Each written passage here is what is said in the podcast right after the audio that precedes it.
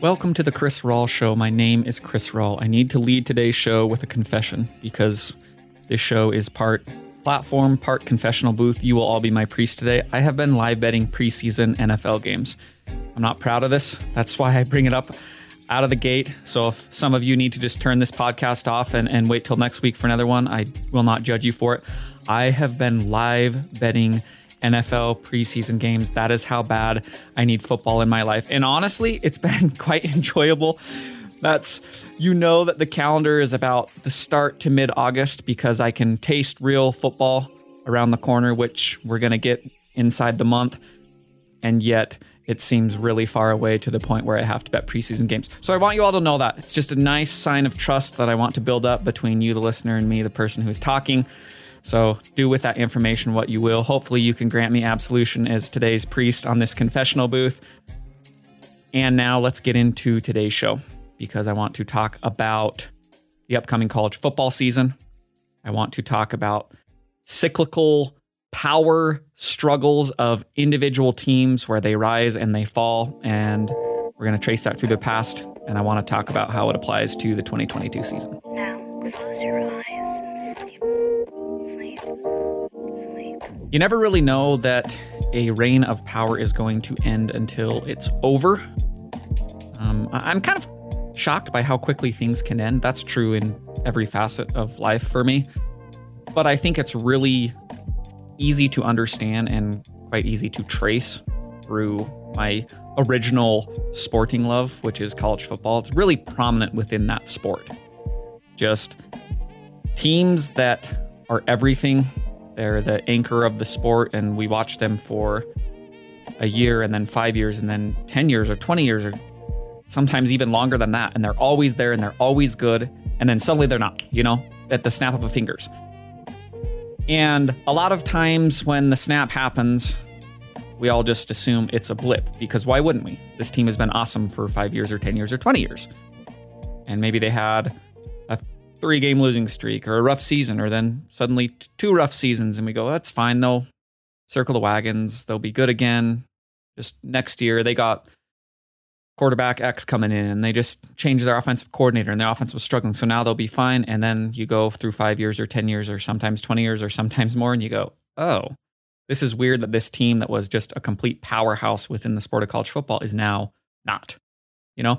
And I can speak from personal experience because I lived that as a Nebraska fan. I get into the sport in that team in the height of their powers. They're winning three national championships in four years. Tom Osborne's retiring in 1997, going out on top after that third national title. Just seems like it's going to go on forever. And they hire from within. Frank Solich becomes the head coach. Nebraska's awesome in 1999. I still, to this day, believe that that was the best team in the nation. And if they were given a chance to play either Virginia Tech or Florida State, who ended up winning the title, Nebraska would have proven to be the best team. They lost in a really funky game at Texas that year. They avenged it in the Big 12 title game and pounded on them. I think it was 22 to 6. Just suffocating defense, awesome ground game. You know the story with Nebraska. Neither here nor there. The point was they transitioned to Solich, and I'm going, well, well, we're fine. 1999, I think we're the best team in the nation. We'll go on. 2000, great. We're doing good. 2001, we're undefeated going up until what in retrospect was the finger snap moment. Day after Thanksgiving against Colorado. Again, Nebraska's undefeated. Eric Crouch is quarterback. He goes on to win the Heisman Trophy that year. They're running over teams. They're doing what they've always done in my life and much beyond that, considering it in 2001, I was only 15 years old and Nebraska's success dated back to 1970. They go into Colorado. Colorado's really, they're a good football team that year, but I'm just going, yeah, we'll beat Colorado. We're fine. You know, it's what Nebraska does. And the next thing you know, Colorado's breaking off a 40 yard run for a touchdown and an 80 yard run for a touchdown. And Chris Brown's doing whatever he wants. And Nebraska's down by a bunch. And I'm going, uh, well, uh, and they make a little push, and Colorado's running for a 40 yard touchdown. They're running for an 80 yard touchdown. Next thing you know, I'm sitting there shell shocked. Colorado scored 62 points. They've run for eight touchdowns in the game, over 350 yards. It was just a hammer dunking, true hammer dunking, which again, I was stunned because I'd never, never, that's not an exaggeration. I had never watched a Nebraska game like that. I'd watched them lose intermittently here and there, and sometimes that wouldn't happen for multiple years. But when they would lose, it wasn't just a complete blasting. You know, the closest I could remember was 1996. They played at Arizona State. They lost 19 to zero, but it was a funky game. And that Arizona State team was really good. They ended up making the Rose Bowl that year, barely lost at the end to Ohio State. I never watched Nebraska just get completely thumped, which is what this Colorado game was. So I write it up to it's a blip. You know, it's one game. It's a little bit scarring. We'll move on. It's fine. Nebraska somehow backs their way into the national title game that year because Colorado goes on to lose in the Big 12 title game. A bunch of other things have to happen. They all happen. Nebraska, after losing their final game of the season and not playing in the Big 12 title game, moves back up to play 2001 Miami team, which is one of, if not the greatest college football teams of all time. Definitely the greatest collection of NFL talent on a college roster. They just slap the hell out of Nebraska. 37 14 is the final. It was not that close. That is not a true indicator of how competitive that game was. So they end the season with two losses. And again, I'm going, all right, we were not in Miami's class that year, but who was? I mean, this team, we knew they were going to be an all time roster. Now we truly know in retrospect, as I'll get into a little bit later. 2002, the wheels come off. And, and honestly, I'm still doing, uh, it's probably because I was a fan of Nebraska and I was just in denial, but it wasn't really until 2004 where I understood like, oh, this is what this program is. And that day after Thanksgiving game in 2001, that really is going to be the X marks the spot type arrangement. You know, this is the before, this is the after. The after is this is not really a very good football team, which has extended into present day, unfortunately. But in 2004, they'd fired Frank Solich. They hired Bill Callahan, who was a complete disaster as a coach. We didn't know that at the time. I was kind of just, not that I wanted to move on from Solich, but I was ready for a fresh ish start okay, I'll give him a chance. He took the Raiders to the Super Bowl. I mean, Nebraska, maybe a little bit of new blood could do some good. And they lose their home opener that year to Southern Miss, a team that was not good whatsoever. Complete just catastrophe for this program that still in its mind, and me as a fan, still in my mind, thought, oh, we're just, you know, a finger snap away from playing for national titles again. That was the moment that I was like, oh, okay. This isn't a blip. This is just kind of reality, you know? And it's not always the case that you have a little blip or an extended stretch that suddenly becomes reality. Sometimes it just just is a blip. Um, I, I would point to like we can go to the professional game, but I would point to 2014 Patriots Kansas City Chiefs. It was a Monday nighter. New England had dominated the sport for over a decade already. Brady, he's getting old, you know. The team, they've they're on their 12th iteration of just remaking this roster. Sometimes we're into offense, sometimes defense, sometimes a mismatch, sometimes this, sometimes that. Belichick just doing his masterful coaching, Brady being a really good quarterback, those combinations. I mean, they're winning Super Bowls, and yet they get smashed in that game 41 14. Offensive line couldn't block. Brady's running for his life, and we know Brady, he's not going to really do a lot if he's under pressure because that's just not in his skill set. So he throws two terrible interceptions in the game. I'm praying because I want New England to go away. You know, they're not my team. And I think when a team just reigns over a sport for a while, if they're not your team, sooner rather than later, you're just like, all right, enough, kind of move on. You know, that's going to be really applicable as I talk about the 2022 college football season. New England, it's the worst case scenario of that. I just, I needed them to go. I just wanted them gone. So I didn't sit there going, this is the end of their dynasty. Oh, I'm so happy. But I'm going, I hope this isn't just a blip, you know? I hope this is a sign of things to come. Now, after that game, it's the famous Belichick on to Cincinnati moment. Everybody's asking questions. Why are you guys so bad? Is this the end? Oh, why does Brady look so atrocious? Belichick just goes on to Cincinnati. Who are they playing the next week? On to Cincinnati. Every question on to Cincinnati. Which now, in retrospect, we know that game was just a blip because New England won a bunch more Super Bowls. They continued to dominate the sport. Their reign of terror extended well beyond 2014. It was a sad time for people like me who just wanted them to leave. But sometimes it's a blip, sometimes it's not.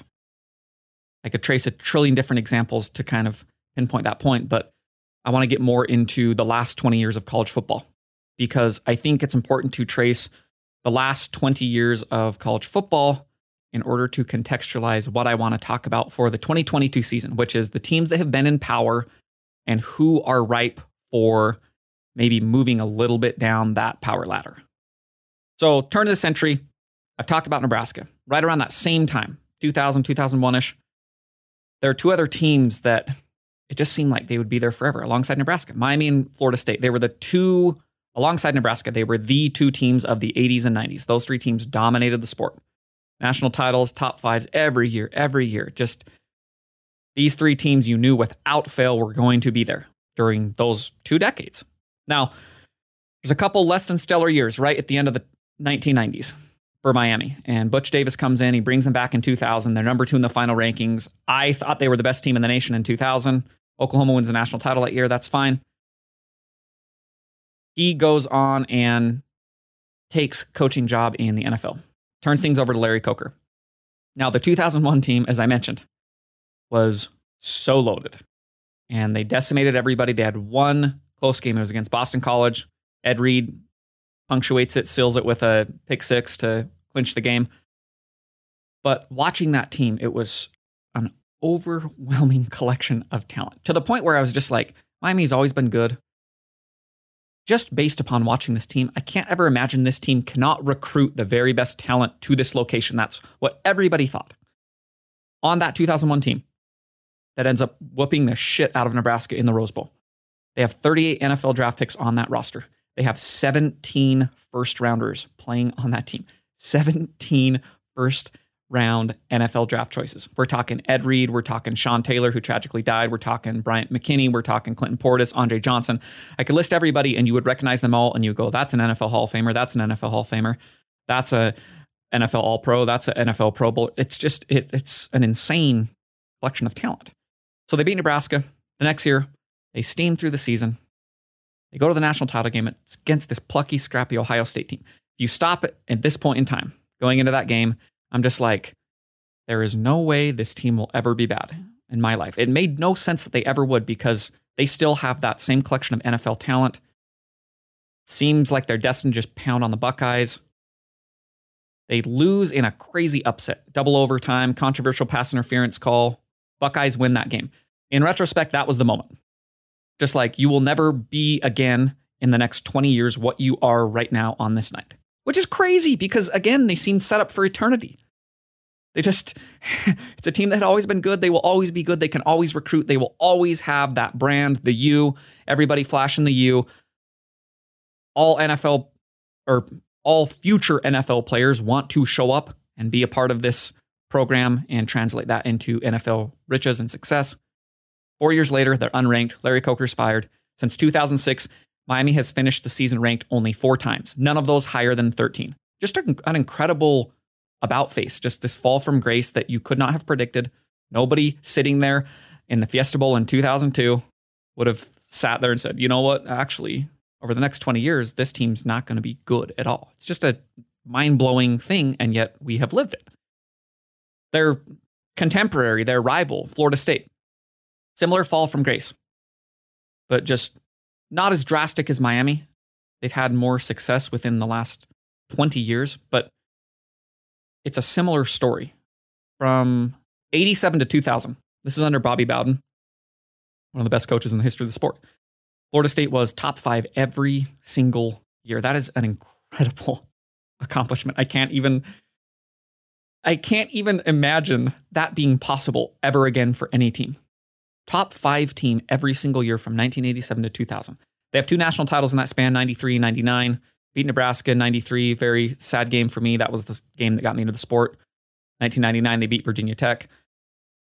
Handful more national titles. They're this close, taken away because of wide right misses against Miami, their rival. 2001. In retrospect, that was the moment, the whole season. Seemed like a blip at the time. Again, this is a team that had been good for my entire life. It just seemed like they would always be there. Bobby Bowden was still, uh, he was there, wanted to coach. They go eight and four. They finish 14th that year. Everybody says they'll be fine. I think they'll be fine. And then we realize in retrospect that was not a blip. You know, the next nine years, these are the last nine years of Bobby Bowden's career starting in 2001. No top tens.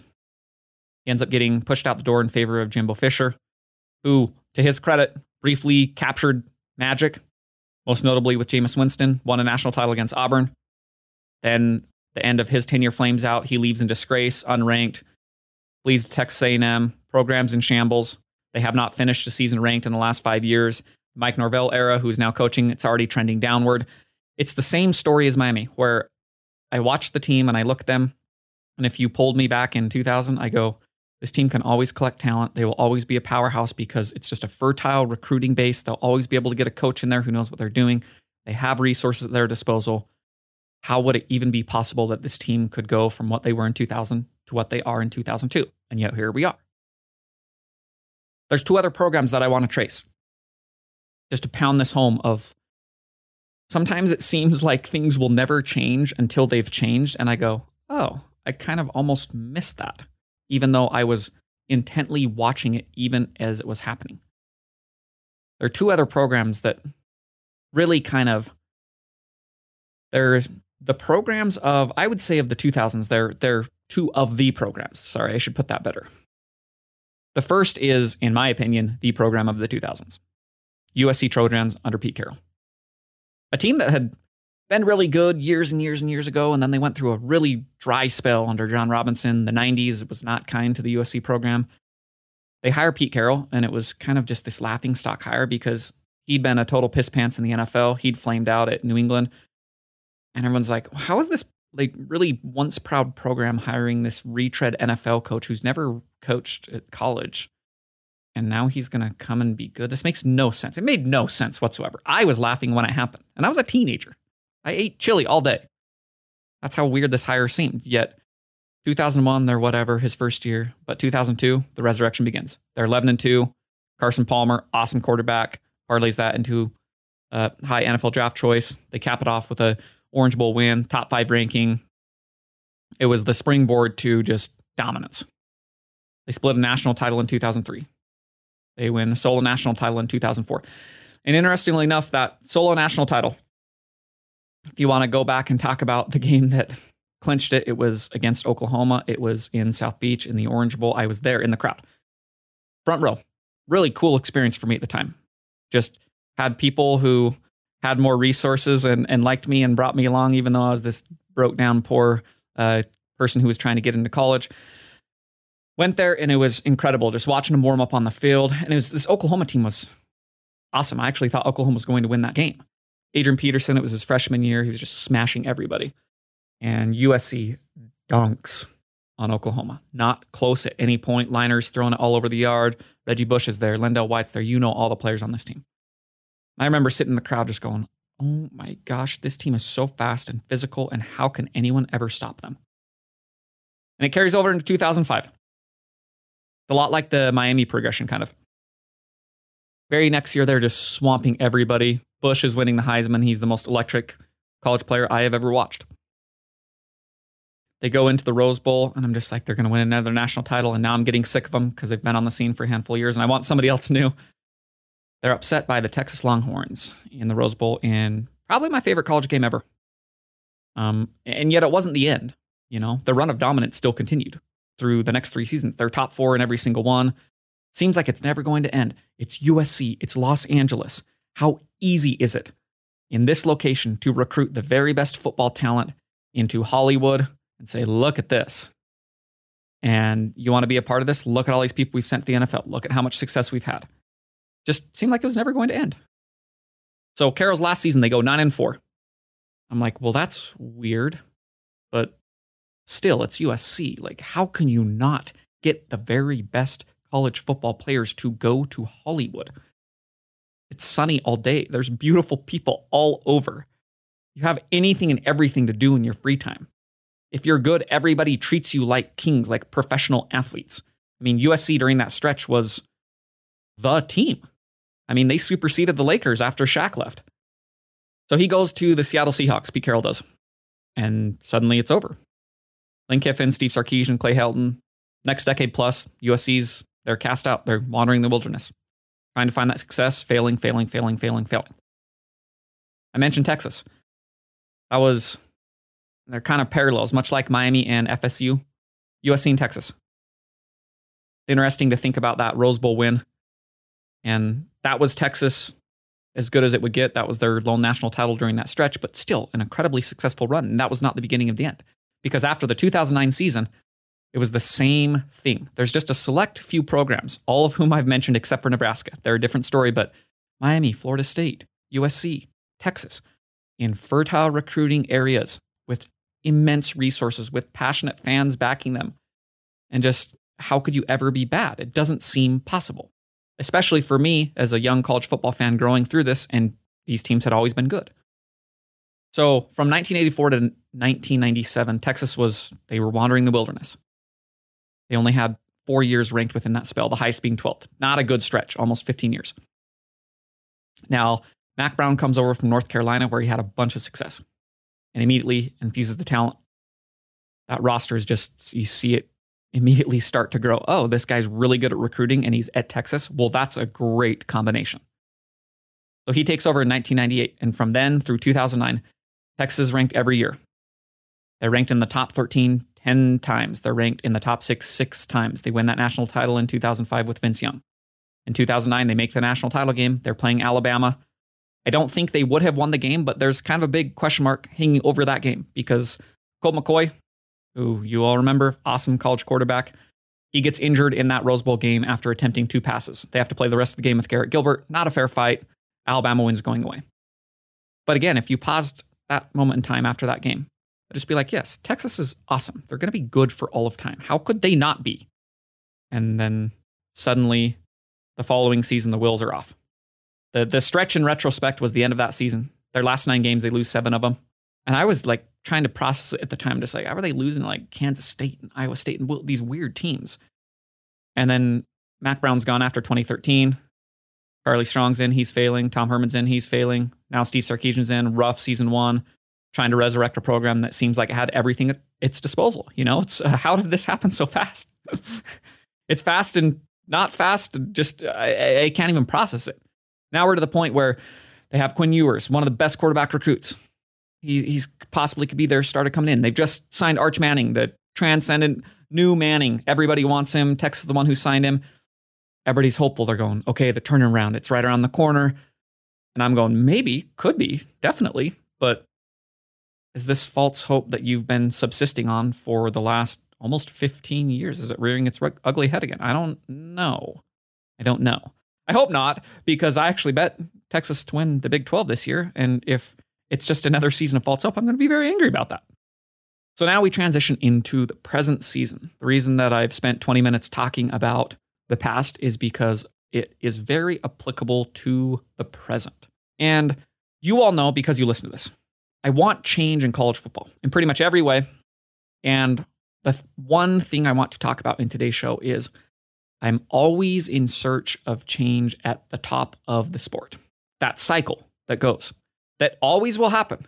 Even if sometimes it seems like it's taken a trillion years, suddenly I'll look five years down the road and look back and go, oh, it is very different. And I can't believe that Miami's gone, or Florida State is gone, or Nebraska's gone, or USC is gone, or Texas is gone. So I look at 2022 and I look at the last decade or last five years. And I go, there are, in my opinion, five teams that have defined the sport Alabama, Georgia, Ohio State, Clemson, Oklahoma. Three of those, the very first three I mentioned, seem like they're set up for eternity Alabama, Georgia, Ohio State. They can recruit, they have unlimited resources, they have been so good for what seems like so long. It seems impossible to upseat or uproot them from where they are. Now, that may be true. That may not be true. We don't really know because if you go back and look at what I just talked about, there are always moments where I go, this just will never end. And then a year later or three years later, or whatever the time frame was, I look back and go, oh, this did end. I can't believe it. Now, the two teams that I mentioned at the end, those are the two that I really want to talk about for today, and the two that I really am interested in watching in the 2022 season. Because as you look at this cycle of power and you go, who is ripe to fall and who would replace them, these are the two you look at based upon last year Clemson, Oklahoma. Now, these are both interesting teams, and I'll start with Clemson. Clemson is a really good illustration of I think it's the Batman quote. I'm pretty sure it's Batman. The you either die here or live long enough to become the villain. They're a great personification of that quote. Because for me, they were the coolest story until they weren't.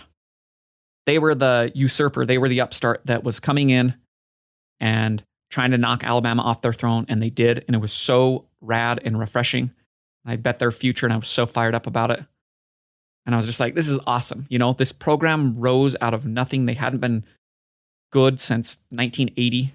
And then Dabo Swinney comes in and constructs a national title contender. It was a really thrilling story and a really hopeful story for a lot of teams that were always told, no, no, no, you can't enter that inner circle. Clemson entered the inner circle and thus gave hope to a lot of teams like a, an Oregon or somebody going, oh, so you can do that if you have resources and recruit in just the right way and get just the right quarterback in, like they did with first Deshaun Watson, then Trevor Lawrence. Now, last year, by Clemson's standards of the last decade, which have been incredible, they were bad by those standards. Again, they were 10 and 3. That's a good record. If you also watched them play last year, you go, that was not a very good football team. Their defense was awesome, one of the best defenses in the nation. Their offense was a complete and utter train wreck. It was atrocious. I mean, it was 103rd in the nation in yards per play. It was 82nd in the nation in points per play. There are a lot of other stats that are even worse than that that I go on to illustrate. I don't care to. You get the point. Now, even after that 10 and 3, underwhelming by their standard season, Clemson comes into this year, and the coaches poll, which was just released this week, has them at number four. They're saying, hey, we trust a bounce back. Defense is going to be just as good. DJ Uiagalelei, their starting quarterback, he can't be as bad. And if he is, doesn't matter. They got a five star case or Chase Klubnik waiting in the wings. Cade Klubnik, sorry. And the trust is last year was a blip. That's what that ranking tells me. That's kind of what the Vegas win total tells me, which it's set at 10.5. It's plus 100 to the over. But Vegas's expectations is okay, they're going to be right around 10 to 11 wins. That's what we expect. And that's, I can't tell if that's because Vegas is saying, no, no, no, this team last year was a blip and we trust Ven- or we trust Dabo Swinney to right the ship and their schedule's pretty easy. They have Notre Dame in non-conference. That'll be tough, but it's an ACC schedule. That's not a good conference. The two toughest games, in my opinion, they're NC State, they're Miami. They're both in Death Valley. It's a really favorable schedule for a team that A wants to rebound and B wants to throw themselves back into the national title hunt. Now, there's a problem. They have had coaching turnover in the last two years. One of the staples that has really boosted and powered the Clemson engine over the last decade. While everybody else, including the team at the top, Alabama, we know they're just cycling coordinators on both sides of the ball. They're all going off and coaching elsewhere. Lane Kiffin, Kirby Smart, you know the drill. But Saban's the same at the top. Much like Belichick, just installed a structure so perfect that they could weather any storm as long as Saban is there. Dabo Swinney, he's been the CEO, and he gave freedom for all of his coordinators. They paid them a lot of money and said, look, you have free rein to do what you want on the offensive side of the ball and defensive side of the ball. And we're going to pay you a hell of a lot of money. And we're going to win a lot doing this. And it worked immensely. Jeff Scott and Tony Elliott on the offensive side as co offensive coordinators, Brent Venables as defensive coordinator throughout that entire run. All three of those are now gone.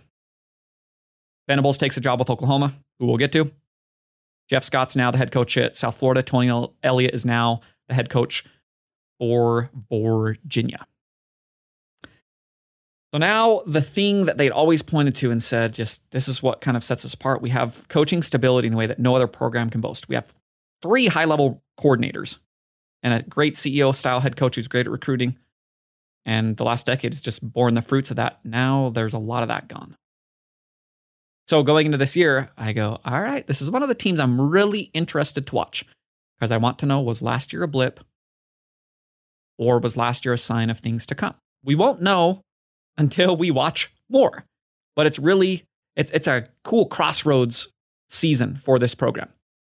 Could just be, oh, 10 and 3 yeah, we'll laugh at that five years down the road because Clemson's back in the national title race every year, and we'll laugh and go, everybody thought that 10 and 3 year was so bad. Everybody would kill for a 10 and 3 season, with the exception of five teams. It's really funny that people thought that would be a blip. Now, the other team that I want to talk about for the 2022 season is the one who Brent Venables, former defensive coordinator of Clemson, now the head coach at the Oklahoma Sooners. Now, this is the one team much, actually, they're not the one team, just like Clemson. I think the easiest thing in retrospect to trace as we see a team that was so good and so powerful suddenly become not that. Easiest thing to understand is coaching turnover. For Clemson, it could be coordinator stuff. For Oklahoma, we go, okay, a high level coach moved on. Lincoln Riley, one of the best coaches in the sport, stunned everybody out of the blue by saying, I'm going to USC. Not only that, I'm taking a bunch of key pieces with me, most notably Caleb Williams, who is going to be a really high draft choice at quarterback when he decides to enter the NFL draft. He's gone. A lot of other players went along with Lincoln Riley. Now, coaches poll, which came out this week, they still have pretty high hopes for this team. They're top 10, number nine in the coaches poll. And last year, it wasn't up to the same Lincoln Riley standards that we've had over the last five years, but they were 11 and 2. Again, almost every team would kill for an 11 2 record. If Nebraska went 11 and 2, I would run naked through the streets of Utah for two months straight. The only losses on the schedule there, they were the two best teams Baylor, Oklahoma State. Again, only by the standards that Oklahoma has set through the Lincoln Riley area, and even back into the Bob Stoops era at the turn of the century, would you look at that 11 and 2 year and go, ah, you didn't really beat anybody who was that good? Okay, Texas, okay, Oregon in your Alamo Bowl that who knows who was really trying, but you lost to the two teams that were good on your schedule. You didn't really beat anyone else. That's how you could look at Oklahoma's 2021 season. This year, I go, okay, complete staff overhaul, complete. And a pretty intense roster overhaul as well. Talent out the door. I think there's 15 grad or 15 transfers coming in that are expected to play large roles on this team. You don't, it's a crazy cocktail mix. I could see anything happening. You go, what does the offensive look like? Well, Dillon Gabriel's one of those transfers. You remember him as the starting quarterback at UCF. Is a lot of talent. I mean, kind of a lot of good, some bad. He's one of those style of quarterbacks. Jeff Lebby also came over from UCF, their offensive coordinator. So you're basically getting the UCF experience on the offensive side of the ball. Is that translatable? What does that mean? We'll see. What does the defense look like? Well, we know Brent Venables can recruit and coach on defense. How long does that take? Because the one knock on Oklahoma under Riley was you guys never got your defense to the standard that it needed to be in order to truly win the national title. You were making playoffs, you were always there, you win the Big 12, you were always doing that. But when you want to separate yourself from Alabama and Georgia and Ohio State, you need that extra little blip. And you didn't necessarily have that on the defensive side of the ball. That's where I think Oklahoma can be really interesting because Venables is a hell of a coach and he knows defensive talent and he can recruit it. So it'll be very interesting to see can he transform this program on that side of the ball in a way that they were always lusting after while also maintaining maybe not the same high octane offensive standards that Lincoln Riley had, top three ish offense every single year, but can you have a top 20 offense with this UCF mix and go from there? The schedule, I mean, it's probably similar to Clemson's. Their hardest non conference game, it's at Nebraska. That game could be hard. It could be the easiest thing ever. You never know with Nebraska. They're the best 3 9 team in the history of football last year. Their Vegas win total is set at 7.5, insinuating we expect a big bounce back. I think their team could be pretty good. You know, a top 40 ish team. They also could be the worst team in the nation. You just never know with the Cornhuskers. But if that's your hardest non conference game, okay, you can work with that. Conference schedule, it's your usual array of games in the Big 12 that Oklahoma's going to be favored, but not by a ton. They'll be prone to upsets. What happens there will ultimately determine are you going to beat your Vegas win total of 9.5, which is shaded to the over at minus 125. These are the two teams. Oklahoma is the coaching change a sign of things to come? Or is it just going to be business as usual? Oklahoma, they're on a 20 year run of stability and dominance within the Big 12, even on the national scene, even though that's only had one national title in that span. Only, again, all programs, with the exception of about five, would kill for only one national title every 20 years. But from Bob Stoops to Lincoln Riley, now to Brent Venables, does that run of stability continue without a problem? Or is this coaching change a sign of things to come? That's the question that I have going on one of the main, main storylines of the 2022 season for me. Who's going to rise? Who's going to fall? It's cool for just this year. It's cool because you can trace it and stretch it in five year increments, both into the past and into the future. Five year increments, 10 year increments, 20 year increments, like I said at the top of the show. Sometimes it can be even longer than that. But as I say, okay, let's say one of the one of or both of these teams, it, it's not just a blip. This is an actual transition from one of the very best teams at the tippy top of the sport to being maybe a really good team, maybe not a great team, maybe just an average team, maybe a bad team like Nebraska's fallen into. You never know. But if that happens, who are the teams that are going to rise? The teams that are floating around the periphery that are wanting to step into that elite tier. There's a bunch of those. Again, this is a really just interesting rabbit hole that I can go down for all of time. I'm like, okay, yeah, USC with Lincoln Riley, that's a great candidate. I would probably bet on them over anybody. But Notre Dame with Marcus Freeman, I'm very intrigued by what they're doing. Penn State with James Franklin, okay. Texas A&M with Jimbo Fisher, a great team of just they're recruiting at the level that you need. They're recruiting at a level that Alabama and Georgia are recruiting at. If they can continue to do that, can they translate that into success? It wouldn't shock me if A&M is at the start of where Georgia was five years ago with Kirby Smart. When he started recruiting like Alabama, and we went, holy shit, that's pretty impressive. But also, you need to translate that on the field. And then five years later, we're going, it's almost hard to not translate that if you recruit that well when your recruiting class is first or second every single year and your roster is stocked to the brim with future NFL draft choices. Wouldn't shock me if A&M was that. It also wouldn't shock me if they flame out and everybody's mad at Jimbo and he retires in disgrace and Texas A&M is sitting there going, "How can we have this many resources in a fertile recruiting state and just not have success to the level of our expectations over Chris Rawls' entire lifetime, pretty much?" Michigan, Oregon, even a team like Texas or Miami, teams that have coaching changes and reason to hope, much like USC, you know? Texas, okay, we're recruiting really well. Sark, second year, let's let's take off. Miami, Mario Cristobal, great recruiter. What does that mean in Miami? We'll see. These are all incredible things to be tracking as we enter the 2022 season in a sport that, as I've talked about a lot, is really in a state of upheaval. You know, I've talked a lot about off field stuff. Just what does realignment mean? What does NIL mean? What does all of this just turmoil mean for the sport in general? That's for another show, but that's important to remember. And it's actually kind of a point that I want to end on. It's important to remember in the context of each individual team trying to rise or trying to retain your position within present day college football, which is very different from 2015, 2010, 2000, 1990, go on down the list. Present day college football, that is a murkier sport than it has ever been. So, what does that mean for each individual school that is looking to carve out their own niche? I'm not really sure, but it's something to something to think about and be cognizant of. Because I don't think anybody really knows the answer to that question. Just what is this sport and what does it mean for each individual team trying to rise or trying to retain their seat at the elite, elite college football tier? It's kind of the point of the sport heading into 2022. Upheaval, what does it mean for the sport as a whole, but what does it mean for my school? You know? So let's end with a quote. It comes from a story uh, that Kevin Clark at The Ringer wrote. And I want you to think about this in the context of everything I've talked about in today's show. Just imagine trying to stay afloat or carve out your niche or retain your seat of power in the state of this college football. So here it comes from Kevin Clark.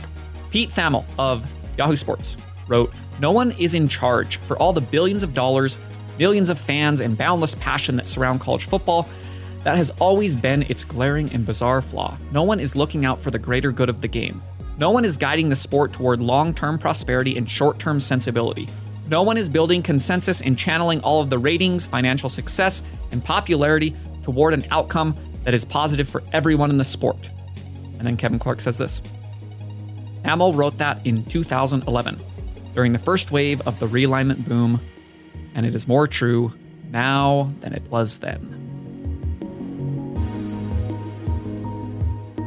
Thank you for listening to the Chris Rawl Show. This podcast is produced by Weston Tanner. We are so close to football season. I can't even wait. I wrote about the NFL. Actually, I wrote about a great idea for the NFL that involves ayahuasca and retreats for fans in my latest newsletter. You should go and read it. It's at chrisrawl.com. If you've not subscribed, you should go and do that. Also at chrisrawl.com, just hit the subscribe button, put your email address in, and voila, there you go. Thank you again for listening. I enjoy this immensely. We are two ish weeks away from football season. Hell yeah. Until then, I will talk to you on Tuesday.